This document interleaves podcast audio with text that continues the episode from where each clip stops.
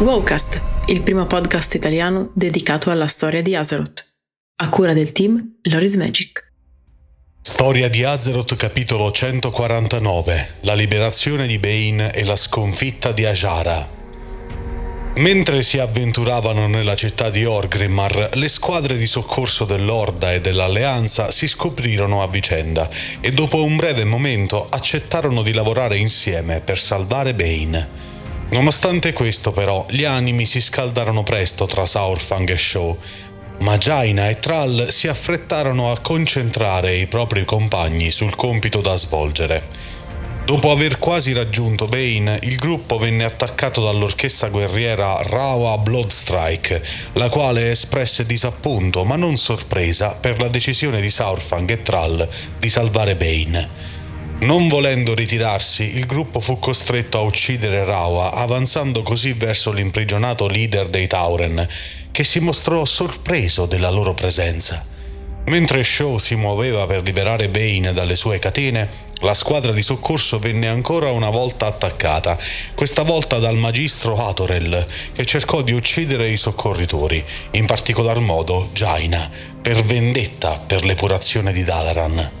Alla fine il gruppo riuscì a liberare Bane dalle sue catene e Jaina teletrasportò tutti al sicuro fuori da Orgrimmar. Dopo essersi assicurata che i suoi alleati fossero al sicuro, Lady Proudmore partì per informare Anduin del successo della missione. Come risultato di questa alleanza inaspettata, le forze dell'Orde e dell'Alleanza decisero di indirizzare e concentrare la loro attenzione sulla regina Ajara, piuttosto che tornare a combattersi l'un l'altra, con Jaina che credeva che questa sorta di tregua avrebbe fatto guadagnare tempo alla ribellione di Saurfang per mettere radici.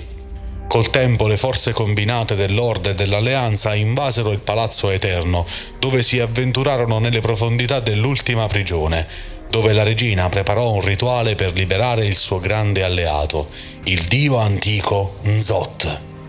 Così, mentre la prima arcanista Talrissa, Chandris Fidermoon e gli eroi di Azeroth si facevano strada giù attraverso la prigione, Ajara li schernì con la notizia della morte di Lortemar Jaina, ma le sue parole si rivelarono false la maga e il leader degli Elfi del Sangue infatti combatterono insieme al gruppo contro l'ex regina dei Caldorei, riuscendo a sconfiggerla.